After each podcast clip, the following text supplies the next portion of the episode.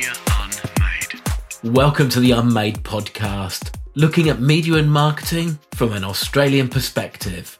I'm Tim Burrowes. Recently, I published my first book, Media Unmade. It quickly became an Amazon bestseller. It's the story of Australian media's most disruptive decade. It's published by Hardie Grant, and you can buy it at all good bookshops and online. In the coming weeks, I'll be sharing the full audio edition of the book here on the Unmade podcast. Coming up is the next chapter. Now remember, only Unmade's paying subscribers get to hear every chapter. If you haven't already, you can sign up at unmade.media. As well as supporting my work as an independent journalist, you'll receive exclusive industry analysis in both written and podcast form. And once you sign up, you'll still be able to get our paid podcasts inside the app of your choice. It only takes a couple of clicks. Now, on with the book. Chapter 19 Home James, in which Seven runs out of steam and is overhauled by Nine. Prodigal son James Warburton replaces Tim Worner, and as the company's massive debt threatens to get out of control, Warburton starts making deals, including a proposed merger with regional affiliate Prime. It was a matter of time. Those around Tim Worner had noticed that he no longer seemed to enjoy being boss of Seven West Media. The 2017 crisis over the affair with Amber Harrison and the effect on his family life must have taken a toll. There had been two years of using the upfronts to apologise to Seven's advertisers for not meeting their ratings expectations and promising to do better.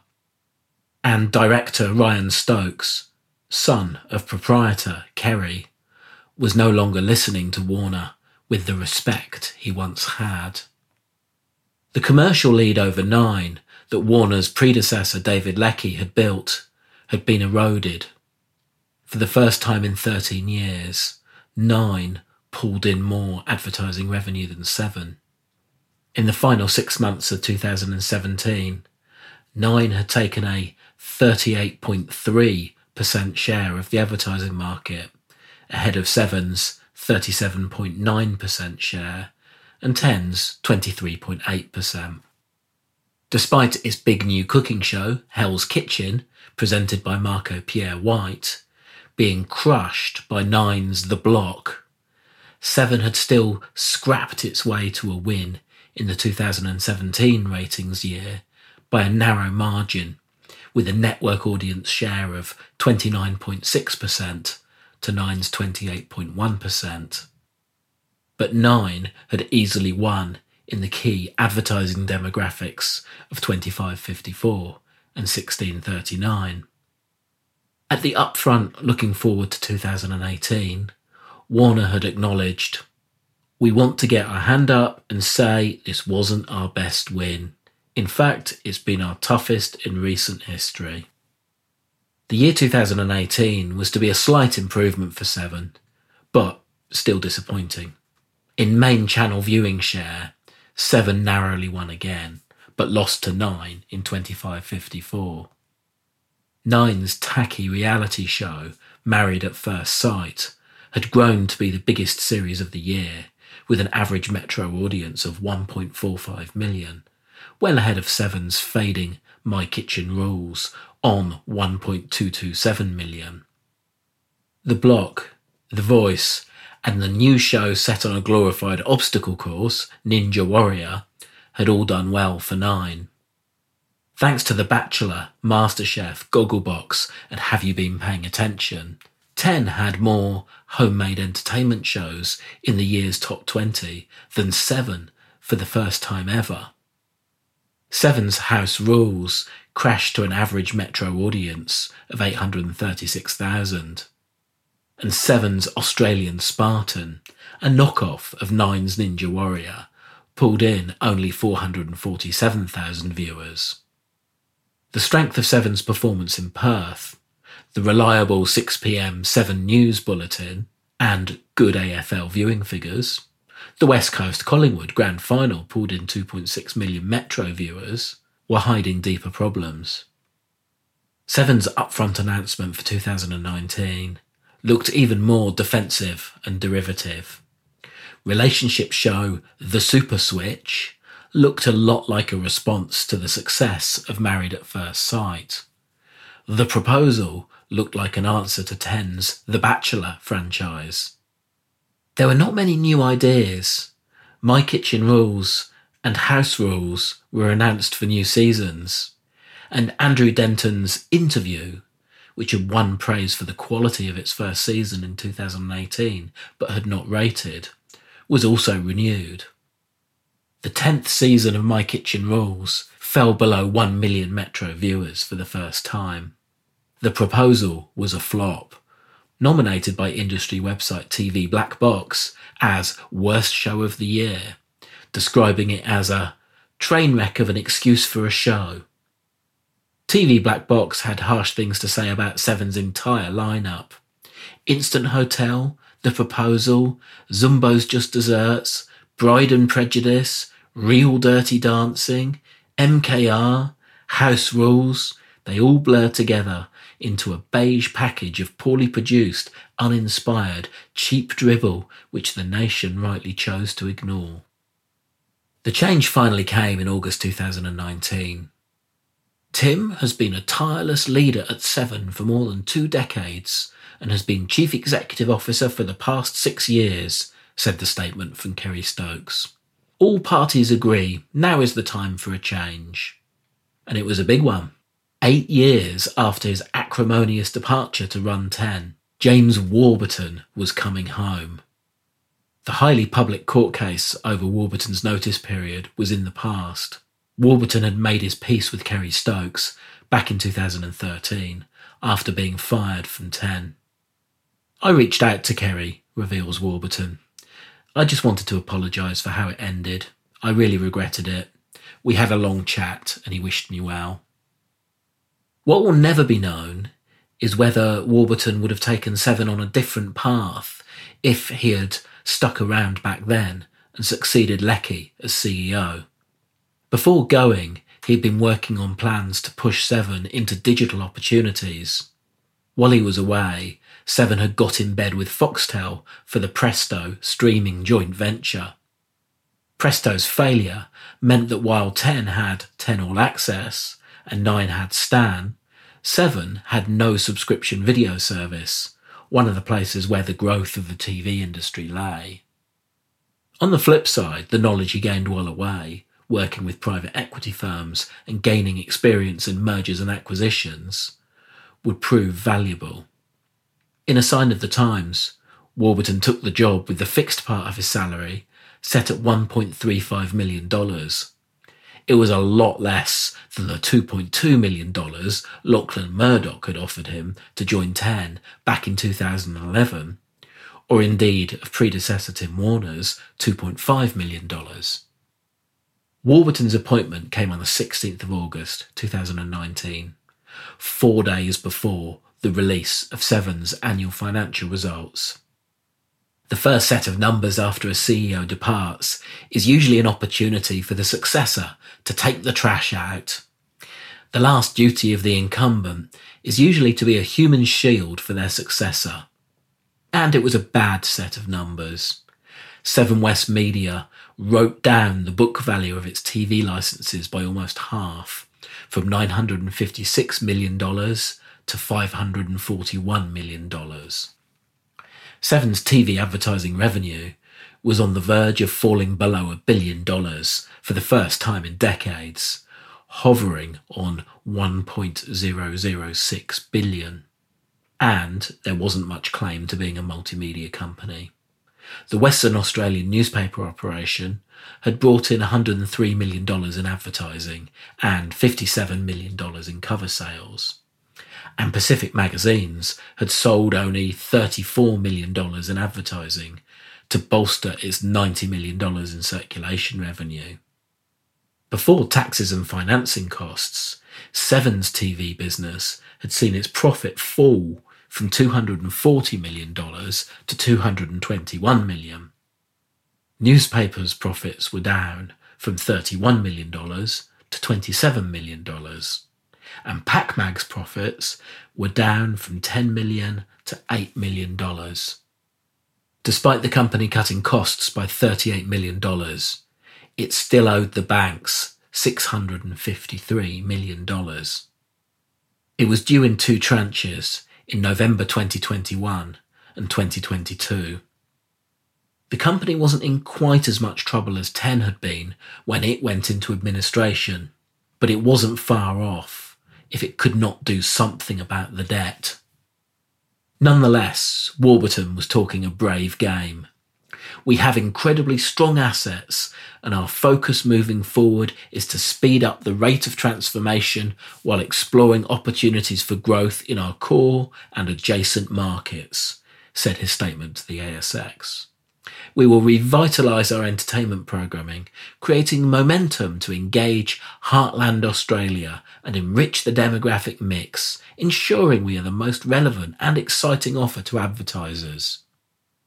Most eyebrow raising, given the company's debt levels, made most people see Seven as prey.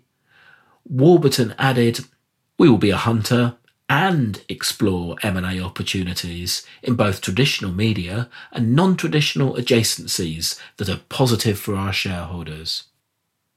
Warburton soon made clear what he meant when he said he intended to enrich the demographic mix.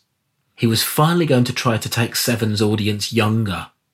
Of the big three networks, Seven had always pulled in the oldest audience. That had helped the company bulk out its numbers for the ego satisfying annual overall ratings battle, but most advertisers were more interested in 25 to 54, where 9 was the clear leader. I've been very open about the fact that we have aging war horses in a couple of formats, and that we have skewed too old in some areas, so that is our focus. You don't want to alienate the core viewers that you have and skew the network too young either, but really, what it's about is actually reconnecting with creative ideas that the public comes to expect from Seven. You don't flick a switch. You don't do it in five minutes flat. We have to invest and we have to build our schedule. Sunday to Tuesday, 7:30 p.m. is our problem. Warburton needed a couple of tent poles, the shows to support the rest of the schedule. The next deadline Warburton faced was less than two months away. On the 23rd of October, he would need to step onto the stage in front of hundreds of advertisers and media executives at the International Convention Centre in Sydney and convince them that he had a good plan for 2020. On Mumbrella, I suggested it was the most important speech of his career. The challenge for Warburton was to make sure he had something substantial to talk about he went into M&A mode. On the 18th of October, his plans began to emerge. First, there was a quick dash for cash. The company agreed to sell its 10 Red Wave radio stations in Western Australia to Southern Cross Austereo for $28 million. It created few ripples. In truth, many in the industry had forgotten that Seven West Media even owned any radio stations. It was a bigger deal for Southern Cross Austereo, which was able to integrate the Red FM stations into the Hit network and the Spirit FM stations as part of Triple M. Southern Cross Austereo now had a national footprint of 96 stations, far bigger than any other commercial operator. The other deal announced that day was much bigger. It was a merger with Seven's regional affiliate, Prime Media. Culturally, it would be a takeover, with Seven absorbing Prime, but money would not change hands. Because Prime shareholders would get Seven West Media shares instead, Warburton would not need to increase the debt any further. The deal would make Seven Australia's first television network to have full national reach since the law changed to allow broadcasting to more than 75% of the population. Nine's regional affiliate arrangement was with Southern Cross Austereo, while 10 was aligned with Win Corporation. The proposed transaction is a game changer for advertisers and media buyers and cements Seven West Media's position as the superior advertising offering, proclaimed Warburton. Overnight, Seven West Media will be the leading, wholly owned, commercial, premium network that amasses a monthly Australian audience reach of 18 million people. The proposal still had a couple of obstacles to surmount Australian Competition and Consumer Commission approval and agreement from the shareholders.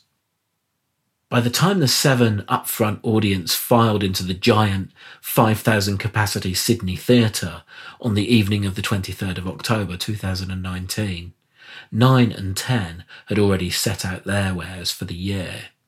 Nine's big budget upfront at Fox Studios the week before had seen a lengthy presentation followed by an expensive carnival themed party, including an indoor roller coaster and a live performance from Guy Sebastian.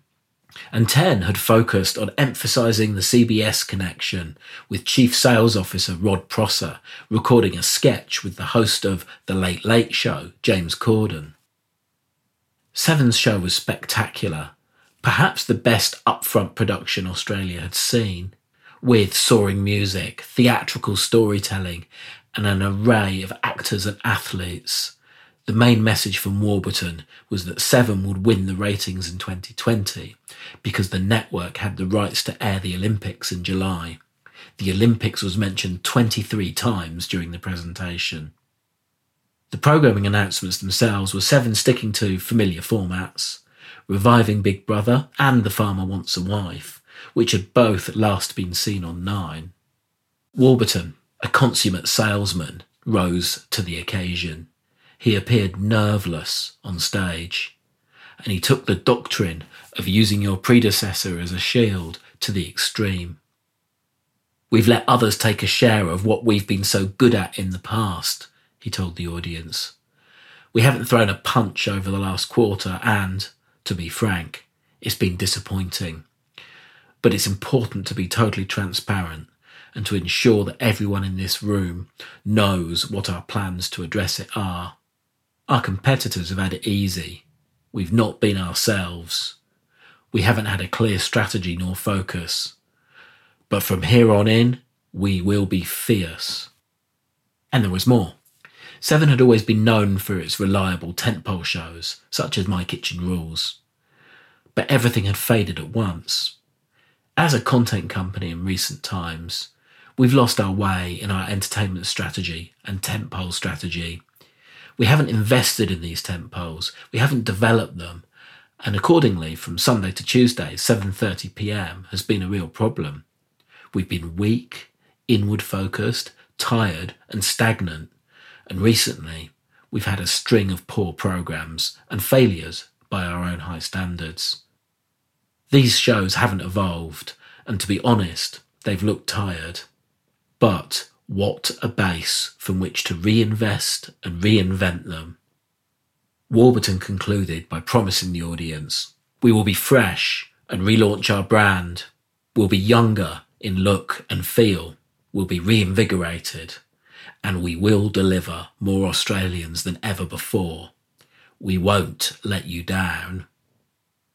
Warburton had been correct about the weak slate he inherited. In 2019, Nine won the all people demographic for the first time in 12 years, although it insisted it only cared about winning 25 to 54, where the advertisers were. And Nine won that too, along with 16 to 39. In the list of the top 20 entertainment shows for the year, Nine had 16 shows, with Married at First Sight dominating and the Hamish Blake fronted Lego Masters proving to be a family friendly surprise hit.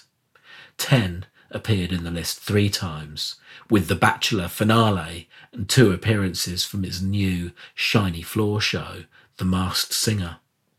The only show from Seven in the entire top 20 was celebrity striptease show The Real Full Monty. That was the latest chapter of my narration of my book, Media Unmade. You can buy the book online and at all good bookstores. I hope you enjoyed it. Remember, if you want to hear all future chapters, you'll need to be a paying subscriber of Unmade. You can sign up at unmade.media. That's the URL, simply unmade.media. Once you do, it only takes a couple of clicks to add the paid for feed to the podcast app of your choice. The book was written and recorded in northwest Tasmania on the land of the Palawa people. This podcast is produced with the enthusiastic help of Abe's Audio.